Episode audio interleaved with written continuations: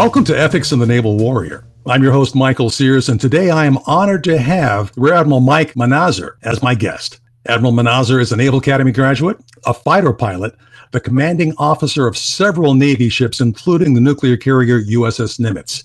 He has also commanded Carrier Strike Group 8, embarked on the USS Dwight D. Eisenhower. Admiral Manazir served as the Deputy Chief of Naval Operations for Warfare Systems, OPNAV N9, on the staff of the Chief of Naval Operations. Today, he is the Vice President, Navy Systems at Boeing Incorporated. Mike, you know a thing or two about a lot of things. It's a pleasure to have you with us today, specifically to talk about naval unmanned systems and ethics. Welcome.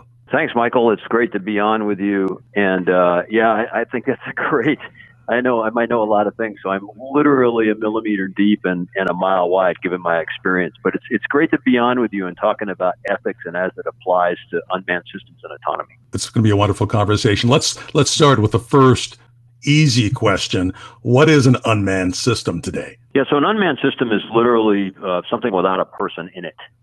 Um, there's a joke that unmanned systems are, are far from unmanned because of the amount of people it takes to support them. But in the in the standard definition, both colloquially and and figuratively and formally, an unmanned system means there's not a human being in the platform, which is key when we talk about humans in the loop and on the loop. Based on one of your final jobs in the Navy, you had a big say as to what the naval service looks like in terms of unmanned and where we're going with that on all domains, right? Yes. Um, I did, and and and it's a it's a good framing question. We have more unmanned systems in the air than we do in any other domain. Well, except for space, obviously, uh, you know, satellites and things like that. But mostly it's air. Let's let's stay in the in the air and below. Um, the next uh, where we have the most is under the surface, and then and then the last, which is most um, um, scarce or most sparse, is, is on the surface. So, so tell me this: Are we talking 50 years out? Or are we talking five years out in terms of the proliferation of vehicles in any domain? Oh, I think proliferation of vehicles uh, in any domain is is expanding at an exponential rate.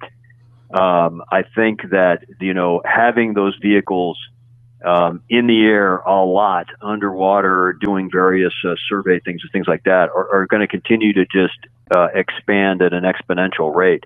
The question, uh, and it goes right to the ethics, is where is the human being in the operation of these systems? And that's when you get into on the loop and in the loop. Um, with uh, with my rough definitions of on the loop means that the human is actually a node uh, in, and I think if we say loop, I think most people are thinking OODA loop, uh, observe, orient, decide, and act, the mm-hmm. simplistic circle from John Boyd uh, and his work in the 1970s. And we say the loop, that literally the human has to do something like hit a permission button or say yes or say no. And, and an on the loop is somebody is a human that's monitoring the loop and just kind of watching to see that things by the machine are going the right way. So if I remember right from my background, I'm the guy who's the uh, I controlled the battle space from the back seat of a reconnaissance airplane. And when I see someone like you coming in, I want to make sure that your wings are level and I can then clear you out on the target. So I'm kind of on the loop, but you're still the guy who's going to pull the trigger, right? Yeah, so let's let's it's very interesting. So let's take your let's take your example. You're right. Let's let's take that JTAC example, and you are a joint tactical uh, air uh, coordinator, and you're on the ground. You have a radio, and the mm-hmm. airplane that you're making sure is wings level, rolling in. It's got the ordnance, all that kind of stuff. Let's say that's unmanned. Okay, so let's take the person inside that airplane out of the loop. So now you're looking at that airplane and you go, okay, wings level good. And then you get, for some reason, you have an abort call.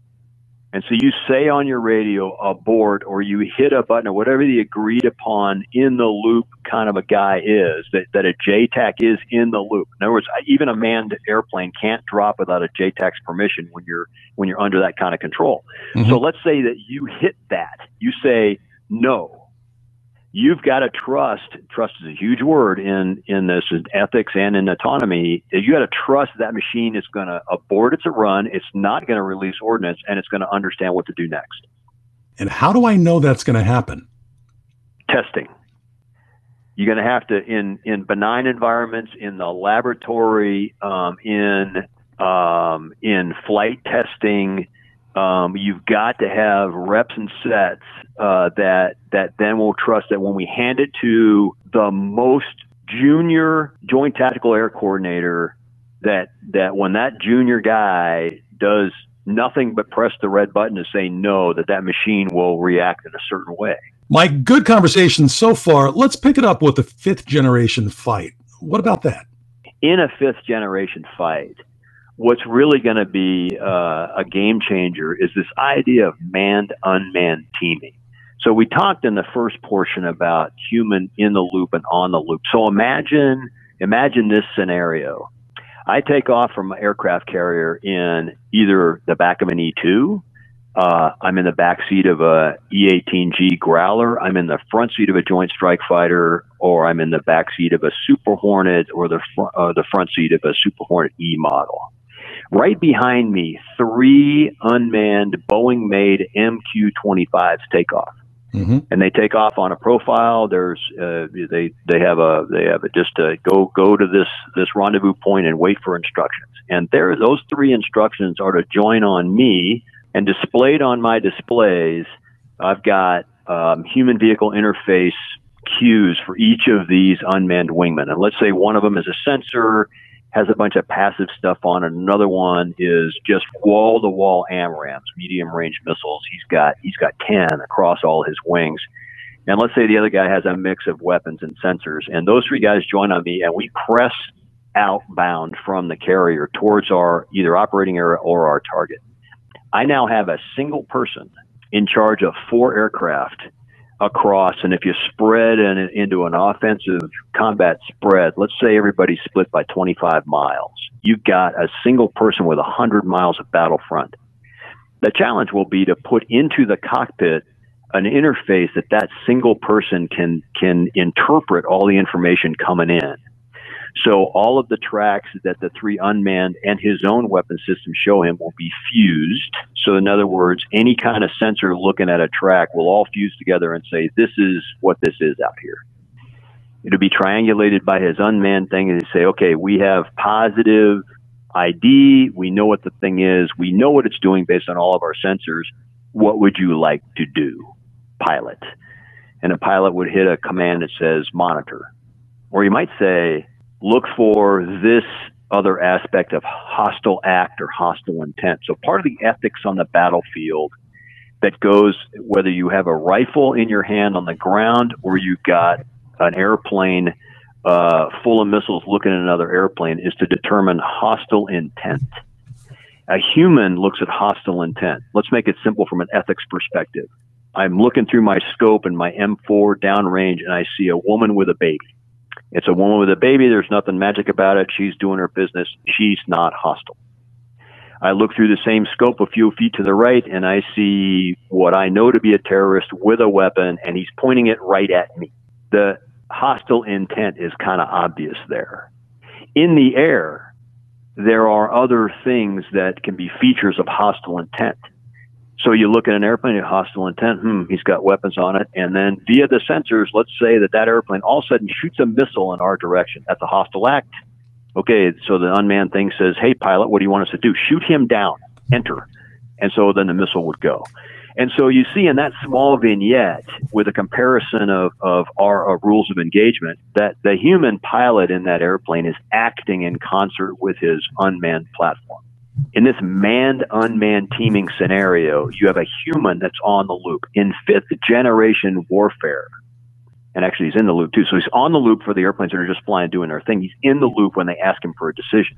So in fifth generation warfare, moving forward in the foreseeable future, you're gonna have a person who is making those decisions to engage, and that's where the ethics part comes in. So we've got many more years, some say many more generations, to make sure that since we have a human in the loop, that human has to have some basis of ethical or moral training to understand what his or her job and role really is. I agree with that uh, fundamentally, and I think what the Naval Academy teaches is fundamentally good. Now, I will also tell you that the formal training when you're in the, the fleet, in the Navy, in the Marine Corps, actually in all of the U.S. services, you are taught very specific rules of engagement. They take the moral decision making out of your hands.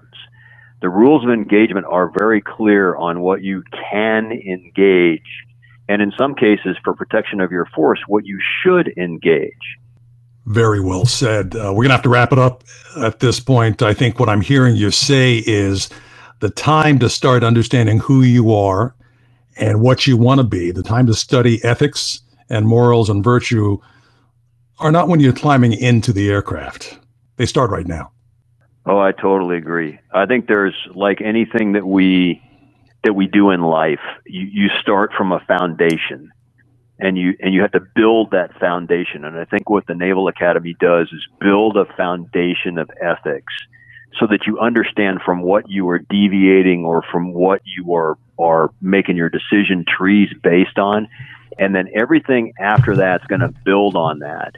It's also going to be shaped by your by your increasing level of maturity through training, through learning, through reading, and through experience um, uh, both in, in military experience and then in life experience, that's also going to shape how you make your ethical decisions.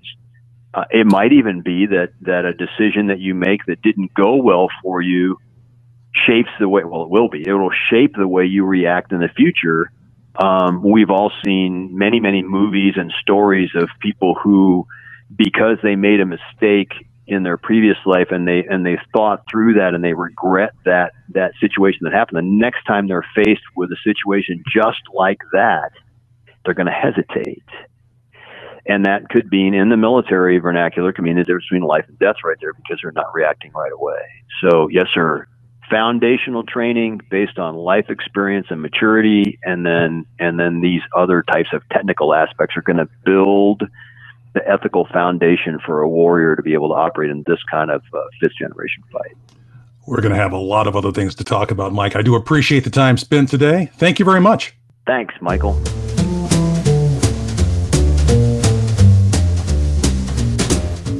You've been listening to Ethics in the Naval Warrior, produced by the Boeing Leadership Innovation Lab at the Stockdale Center for Ethical Leadership.